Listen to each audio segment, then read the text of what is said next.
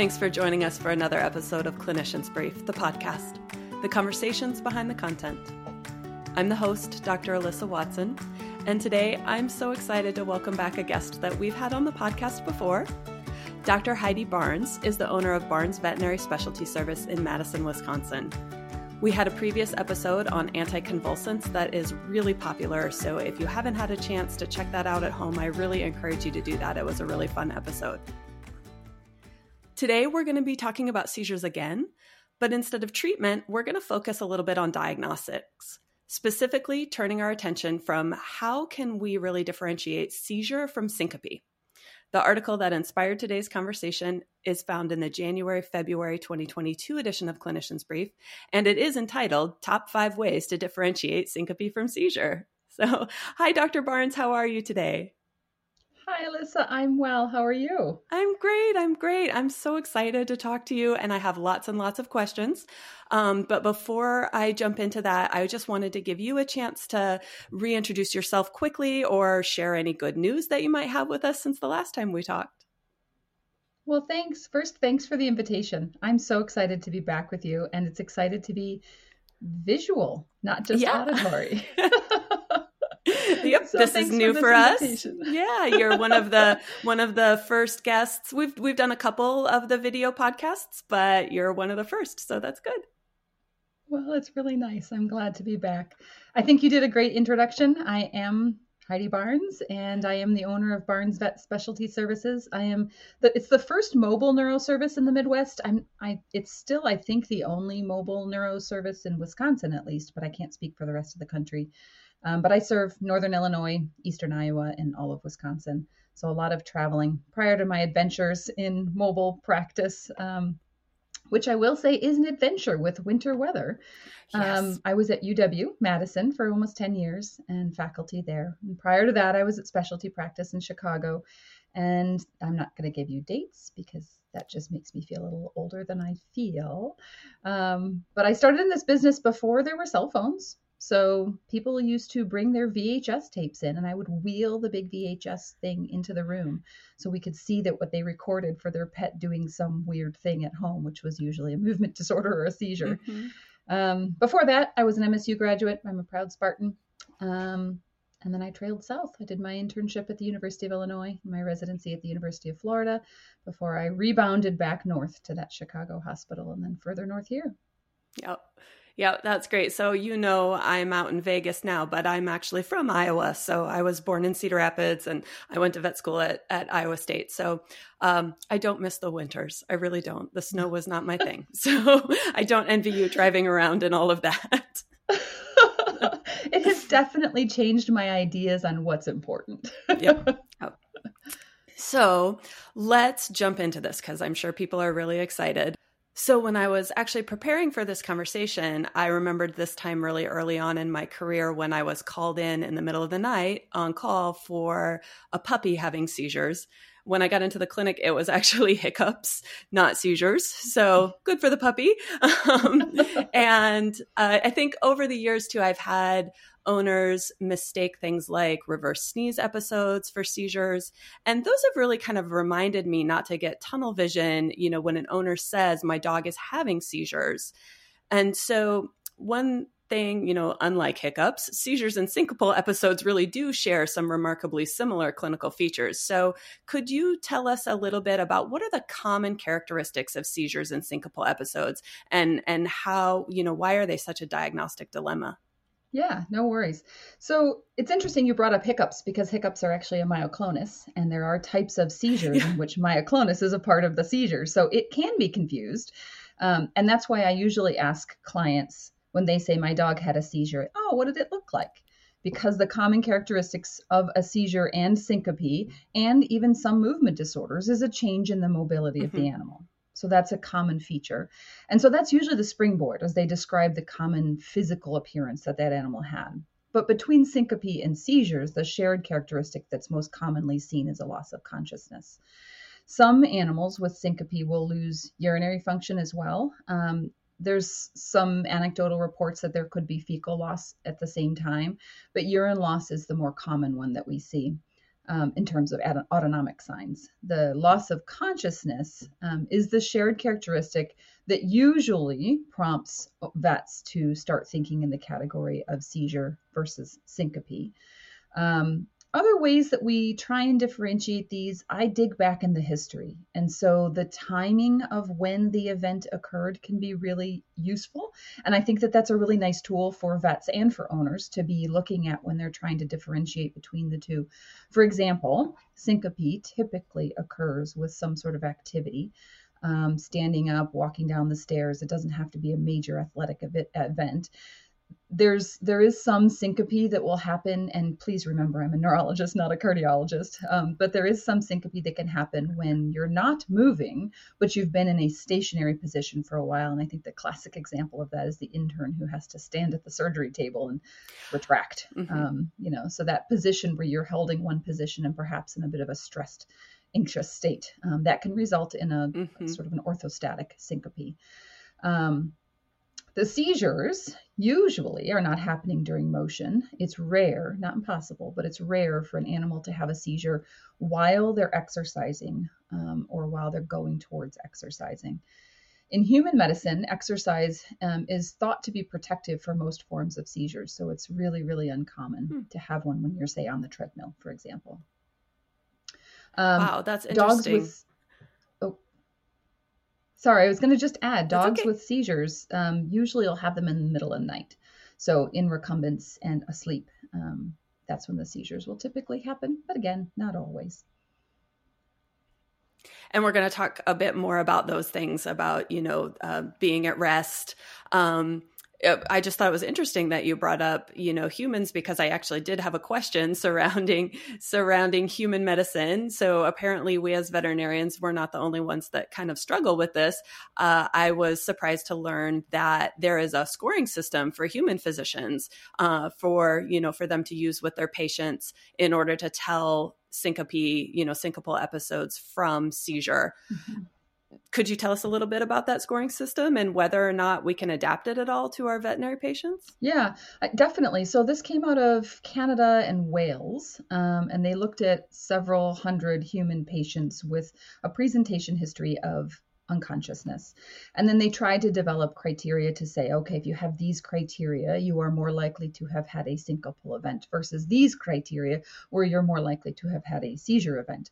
Some of those criteria require observation from an outside party, so something that the human having the event couldn't necessarily report. And I think that feeds in well to veterinary medicine because we can't ask our patients if they had a prodrome or a feeling before the event started.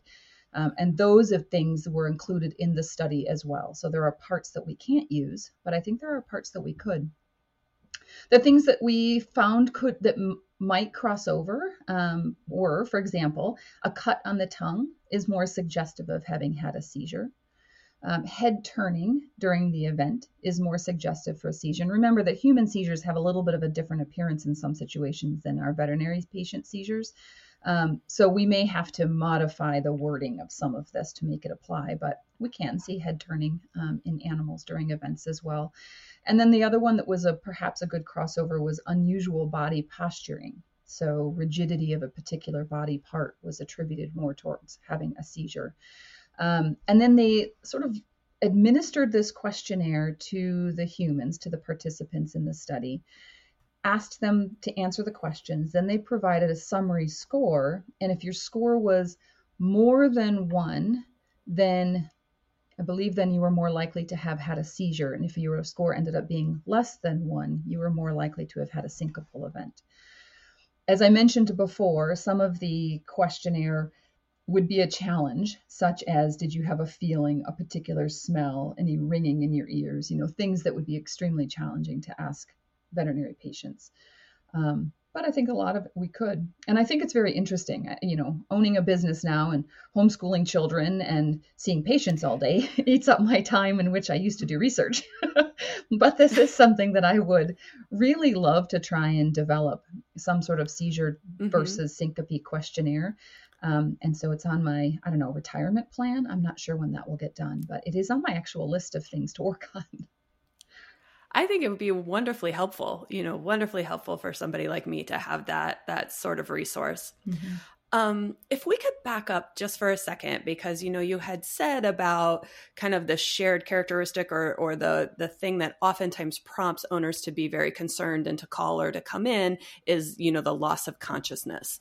And the way that that happens is the underlying pathophysiology, I think, understanding how loss of consciousness happens from seizure versus from syncope i think can can sometimes help us. Uh, would you could you just briefly talk about how that happens? Like how do they lose consciousness with syncope versus how do they lose consciousness with seizure? Sure.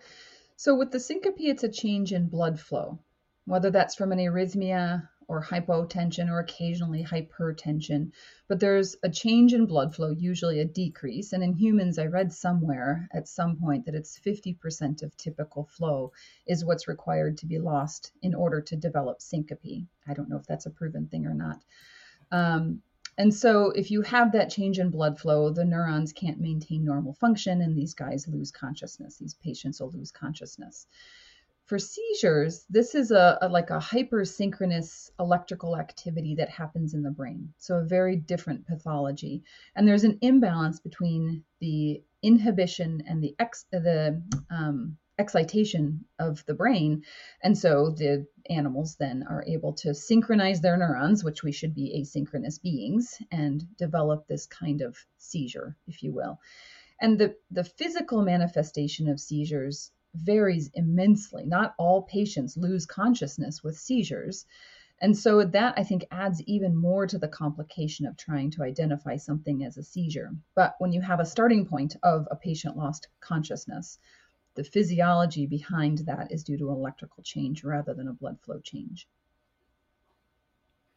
So then, yeah, that makes a ton of sense then as to why, as you had mentioned, the syncope occurs more often with activity as opposed to, you know, the seizures, which can when happen a little bit more at rest. You had said for people we know you know doing things like standing up suddenly or like you said when when they're standing um, you know the the resident standing uh, i think of you had mentioned your kids and and my kids too are in choir and i was always in choir and that was that was when we always had at least one student go down standing on the back row of the risers during a long choir concert. Um, what are there common actions or activities that you usually question owners about for you know specifically for our veterinary patients when you're trying to decide you know if if this was a syncopal episode Sure. And it really does center around movement. So if I have a patient who's presented to me with a history of several episodes of loss of consciousness, um, I really try and talk about what happened right before the event was noticed. Um, things like oh, he got up to run and greet me at the door, or this seems to happen every time my son comes home from school, or, you know, those kinds of comments. Um, triggered kind of behavior really suggests more along the lines of syncope. That said, nothing is ever black and white in medicine, so there are some seizures that can be triggered by sounds. So, for example, if you had a little dinging bell or something on the door, and every time the person opened the door, the little bell dinged, and the animal had a seizure as a result of the sound. So, like an audiogenic type seizure. Well, then I might think, oh gosh, the dog got up and ran to the door, but in fact, it's the sound that's triggering it. So sometimes it takes a little parsing um, to ask all of the questions, but the commonality is, is typically that there is some sort of action that that animal does that precipitates the seizure uh, I'm sorry, the syncopal event. Um, right. For seizures, again, as I mentioned, there can be some triggers, but um, then you would put together the rest of what that animal was doing. So, for example, the animals with the audiogenic type seizures, they can have that event sitting on the couch and someone can ring the bell and they will develop that event. So, it, it doesn't, it's not associated with movement, it's associated with sound. Mm-hmm. The same is true for some visually triggered seizures. So I had a patient, this was a basset hound many years ago when I was in Chicago, that every time that patient entered into the clinic, he had a seizure. and he was a primary care patient of the clinic that I was a specialist in. So we got to see him quite a bit. Um, and so it became a habit. We would just do his exam out in the parking lot and he was fine. So we assumed that there was some sort of either stress or visual trigger that resulted in him having a seizure.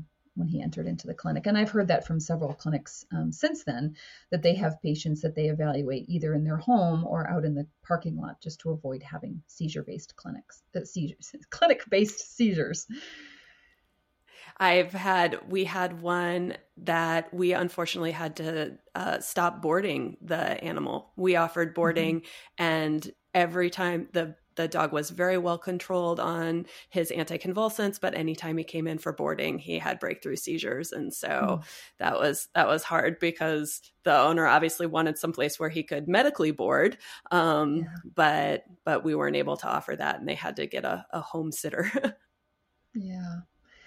Yeah, it really is hard. It changes their lifestyle a little bit, owner and dog, mm-hmm. when we find that those triggers mm-hmm. are the case. Those are the rarities. More often than not, there is not a trigger, or at least not that we can identify. There's not a trigger um, that's repeatedly present to cause seizures. So you had, we had mentioned that seizure activity often happens more at rest. I was wondering, are there specific periods during rest that seem to be more common, like when they're just starting to fall asleep, or if they're in a very deep sleep, or right before they wake up? Do we know that, the answer to that? We don't, um, or at least I don't know that answer. They do more often occur during the 2 to 5 a.m. window um, for dogs, anyway. That doesn't seem to hold true for cats. But why that happens isn't known because there should be transitions between REM and non REM sleep several times during that period. And um, there are some links between transitioning from REM to non REM sleep causing some seizures and potentially even causing some movement disorders as well, which is a different category. It's not a seizure. Um, but exactly why it happens and when it happens is a mystery. There is tons of research happening. This is an extremely hot area in human medicine for um, seizure alert or seizure triggering, and it's complex and yet to be solved. That was really interesting about the 2 to 5 a.m. I had no idea. That's um, neat mystery that we'll need to figure out.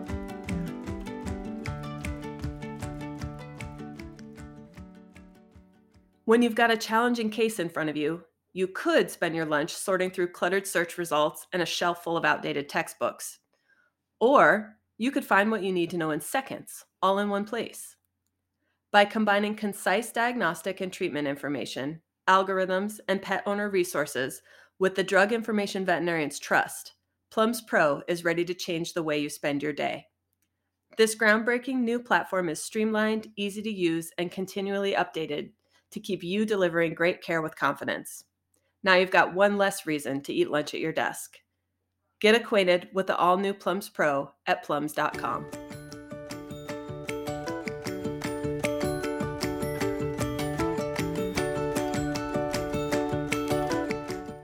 you had talked a little earlier in the episode um, about autonomic signs, and specifically that sometimes we can see urination, that that can be present with both syncope um, and seizure. But as a general rule, autonomic signs are usually present during during just seizure. Is that correct? That's correct. Yeah. And so do we have any theories on why the loss of bladder control can happen during syncope, even though we don't see other autonomic signs usually? Being a neurologist, I'm going to give you my best guess. Um, I would suggest that that has to do with a change in muscle tone. And the external sphincter to the bladder, uh, although we don't think of it as being consciously controlled, does have a certain amount of conscious control. This is why babies wet their beds and diapers um, and elderly people as well, and those of us advanced age who decide to sneeze on occasion um, because there's a muscle control relationship. And so, my suspicion is when you lose blood flow to the brain, then you can lose some of that um, higher level control over the voluntary control of the external sphincter. And I suspect, and again, I am a neurologist, so I'm giving you a neurologist's answer here, that the um, urination, the external sphincter to the bladder is perhaps a little less regulated than to the bowel. We will occasionally mm-hmm. see bowel loss as well, um, but I do think that is um, overall reported less commonly. So for we'll, oh, yeah. Oh, I was going to say we'll see bowel loss as well with with syncopal episodes sometimes. Um, correct. Correct. Occasionally Okay. we'll see that. It's pretty rare, Okay. um, but occasionally I think we can. It's definitely more common with seizures, and that's simply due to an increase in muscle activity. And so those animals are expelling things out of all the parts. And so they drool, they urinate, they defecate, they vomit. Um, things can come out of all the holes. Got it. Got it. So, in your experience, does the length of unconsciousness provide any clues as to whether or not we're dealing with seizure or syncope? So, you know, to put it another way, does seizure or syncope tend to last longer? That's a really good question. Um, if you know, syncope is related to a change in blood flow. So if we have a loss of blood flow to the brain for a long enough period of time, that's called death, and that one I think will last very, very long. Forever. Um, yes. For seizures, though, the, the loss of electrical activity can be quite prolonged. So, whether they're having motor activity concurrent with that, we have reports in human medicine and in veterinary medicine of seizures being documented for 20, 25, 30 minutes, um, which of course is defined as status epilepticus at that point. And we definitely want to stop that. There can be secondary damage to the systemic body as well as to the brain when you've had a sustained seizure like that. So, very long events are more often seizures if the animal doesn't die. Um, the one minute window is, I think, where we really struggle. You know, anything mm-hmm. more than two to three minutes, really, if you're unconscious due to syncope for longer than three minutes, there's a strong likelihood of death associated mm-hmm. with that loss. Um, but seizures, it's not uncommon for them to be two, three, four, five, six minutes um, right. in length. So I was also taught that the hallmark sign of seizure is this post-ictal phase. I do have sometimes have a hard time uh, communicating that terminology to clients. So, how? What are some questions that you use when we're asking owners specifically about the period right after you know the episode, right after the animal wakes up? I have gotten in the habit of asking very basically what happens when it's stopped, and when it, it the, the definition of it in that sentence could be the motor activity, it could be the lack of consciousness, it could be the flaccidity that was noticed, being flaccid. Um, animals with syncope often do not have increased motor activity. So, having a relaxed muscle and then all of a sudden regaining tone, that could mm-hmm. signify the end of something or the beginning of something else. Um, and so, asking what happens at that transition, because a client has clearly presented the animal because there was an acute, abrupt change in something. And so after it's over, I will say to them very, very honestly, What did you see? And common answers I get for animals with seizures would be, He just laid there and panted for a while. Or the dog slept and then got up.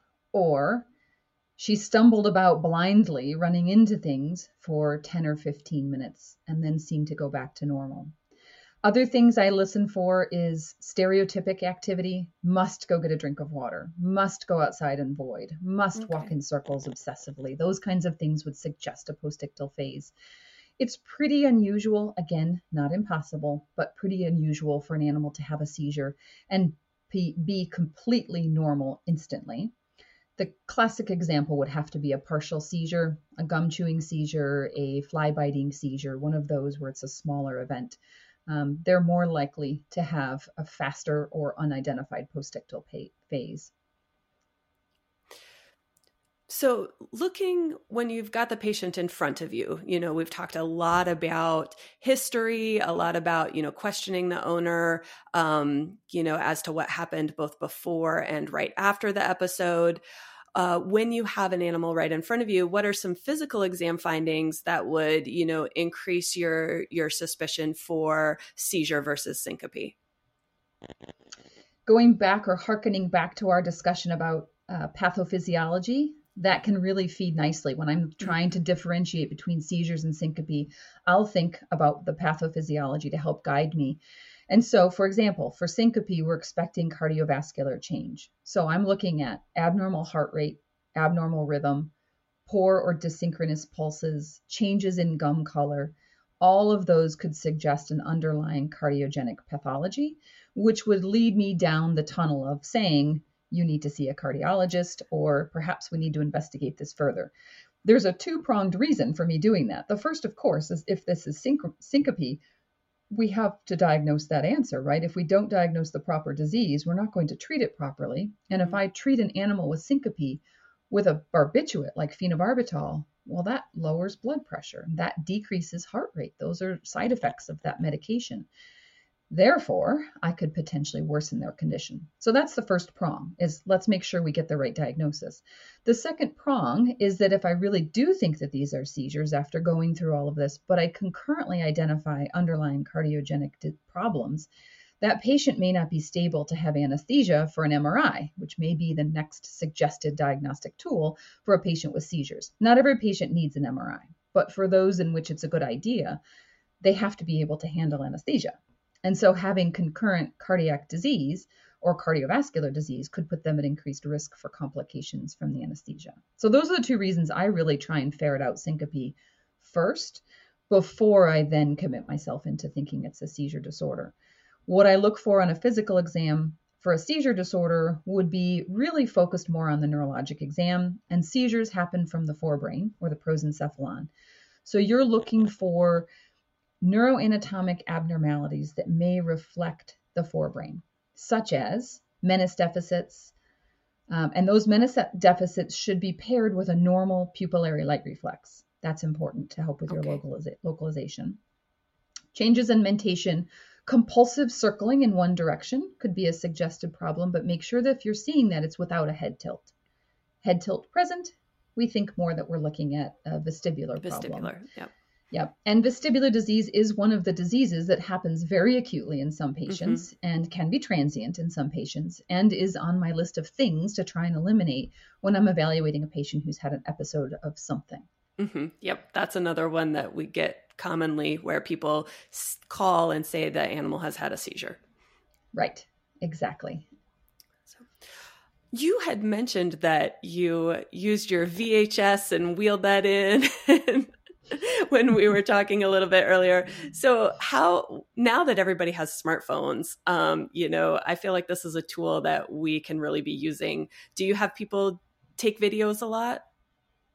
Oh, yes. And it is gold. It is gold. So if you're listening to this and you have a patient with seizures, please ask them to take a video if you're going to um, try and evaluate it further.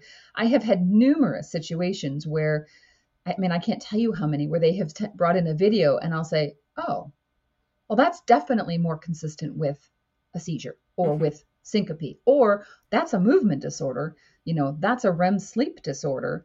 That is vestibular. You know, there's such a, an array of things that can happen acutely and be abnormal with movement and then present back to you as a normal patient. So the video has changed neurology immensely. You know, as a as a private practice now, um, neurologist, and even when I was at the university, I regularly have people, veterinarians, people, um, email me, emailing me videos and saying, "Hey, my client brought this in. I don't know what to do with this. What do you think?" You know, and so trying to parse out looking at videos. My kids are really good at looking over my shoulder and saying, "Mom, you're looking at a sleeping cat." and I'll say, "No, no, he's going to do something in wait, 30 seconds." my one daughter is really good at identifying seizures now. So I think that's how you got to do it. You got to train them young. yeah, everything is different nowadays. right. Yeah, but video is, is magic. Um, and the rules are the recommend, recommendations that I try and abide by are that the person videoing shouldn't touch the animal. Okay, that's it a really so yeah. much. Oh, that's a really yeah. good clue. You know, I mean, tips like that are fantastic. I wouldn't have thought to tell someone that. So, oftentimes they're trying to pet them and comfort sure. them, which is totally understandable, but then yeah. they shake the animal and I can't tell if the animal's trembling or not. Right. Right. So if you have an animal that, you know, when you're evaluating them, they're and this may be pretty basic, but if their physical exam findings are completely normal, is that more suggestive of seizure or more suggestive of syncope? Or neither? That would be maybe more suggestive of a seizure. Um, okay. You know, again, not to put it always in my court, but um, oftentimes I think that we can get a clue on the physical exam if there's a cardiovascular problem underlying with acute observation with auscultation, you know, good palpation of pulses, that kind of thing. Most of us are pretty comfortable, I think, evaluating in that situation. Not always. A Holter monitor is the reason it's been developed is so that we can identify those arrhythmias that aren't found on physical exam. So if your mm-hmm. your history strongly suggests a syncopal event, then again, for the reasons I mentioned before, it would be helpful to make sure that it's not or that it is a syncopal event before you either embark on treatment or talk about testing. And then we know that there's several metabolic abnormalities that can lead to seizure. You know, there's specific conditions. Hypoglycemia is a big one. Uh, hypernatremia. We know these cause seizures. Are there any other biochemical clues to differentiate between seizure and, and syncope beyond just doing a basic chemistry panel? Um, basic chemistry panel, I think, is really helpful, um, and I would suggest that everyone does consider doing that. Cardiac troponin 1 was looked at for a while to see if they could differentiate um, between seizures and syncope, because as with all of us, we've been struggling with this for a long time. It was published in 2017, and essentially there was enough overlap that we couldn't definitively say that an animal had a seizure versus a syncopal event um, based strictly on the troponin 1 levels. I think it's worth keeping an eye on that literature that may change in the future. Humans with elevated lactate was also more suggestive of a seizure um, if they took that within two hours of having had the event in question. Um, then that could suggest a seizure if it was elevated compared to syncope. I think this could be a really good test, but I'm concerned we could also have overlap in this particular situation as well. Um, so that that is yet to be determined in vet med. There was a study that actually just came out just a few weeks ago looking at low phosphorus in um, animals with syncope versus seizures. I'm really hopeful that that will start to become something we could look at further. Um, mm-hmm. Hypophosphatemia was more common in the patients that had seizures than syncope. Um, and it was statistically significant in that study, but there, the um, it was a small study, as all veterinary studies are. And so I think that will be a good one to keep your eye on. But again, had to be drawn within, I believe with that study, it was three hours of the event, not two hours, but as soon as possible after the event mm-hmm. and then evaluated is the best rule. Yeah. Yes, I hadn't heard of that. That was a new one for me. I did, I was aware, you know, of the study about um, not being able, unfortunately, to use um, the serum cardiac troponin one to as a standalone test. Um, and you know and looking a little bit more at those lactate tests i know those are becoming a little bit more common as point of care tests you know in in a lot of clinics which is good so it looks like we've got some stuff to look forward to and maybe this is going to be especially if you come out with a wonderful handout for everyone in the future, you know, to make this a little bit easier. And then hopefully our conversation today can kind of help guide people too. This was this was great. So I know you have been on the podcast before, and so you are expecting our quick rapid fire questions at the end. I don't need to explain the game to you again, right? Right. Okay. Well, let's jump right in then. Would you rather see nothing but surgical cases or nothing but medical cases? Oh, it's like saying which kid you love more. Um, uh, medical. Medical. I'll slightly okay. say medical. yeah. I, it's great that you like both, that you love both, because some people have a very big aversion to one or the other. Yeah, no, I mean, as a neuro- neurosurgeon, we're trained to do both. Mm-hmm. My current yep. job affords me very little neurosurgery, um, but I still have a big soft spot. I love it. I you love, love that it. sense. Yeah. Yeah. yeah. Mm-hmm. Good. If you could choose, would you rather go forward in time 100 years and practice in the future, or would you go back in time 100 years and practice in the past? And I have to practice, huh? I have to be a neurologist. Yeah, sorry. Past. Sorry. Yeah. I think, I think I'd go forward, um, which I, I suspect um, many people would say the same thing. The technology that we're going to see in 20 years, 30 years, or 40 years, let alone a thousand years, I think mm-hmm. will be fantastic to see. Um, I was working with a company that's talking about having essentially a patient side MRI. I could put it in my car and I could drive it to a clinic and plug it into a, an outlet and we could do an MRI. Um, so we're getting there. We're getting there with yep. some of this technology, and I want to see that. Yep, it's absolutely amazing. Even yeah. even what you can do with you know the ultrasound probes on your smartphone and stuff now is crazy to me. Like, yeah, yeah it's fantastic. If you had to pick one, would you rather that your canine or your feline patients could speak? Gosh, I did research on cats for a number of years with cats. Nobody does anything on a cat. We always no. do it with them, right? So I did research with cats um, for years at the university and would have loved to hear their input on what I we were trying to achieve because my goal was to make their lives easier. And I always wonder if it did. Um, but I think now in practice, I'd rather hear what the dogs have to say. They may perhaps have a, a more eloquent insight into how this is going. If you um, would you rather learn a new skill every year or would you rather hone one skill and become the best in the world at that one thing? I would rather be the best of the world at that one. Really? That's great. Yeah. That's yeah. wonderful. I think that's why I can't speak about cardiology. it's not my Don't thing. ask me about not my diabetes. wheelhouse. yeah, that's Right. okay.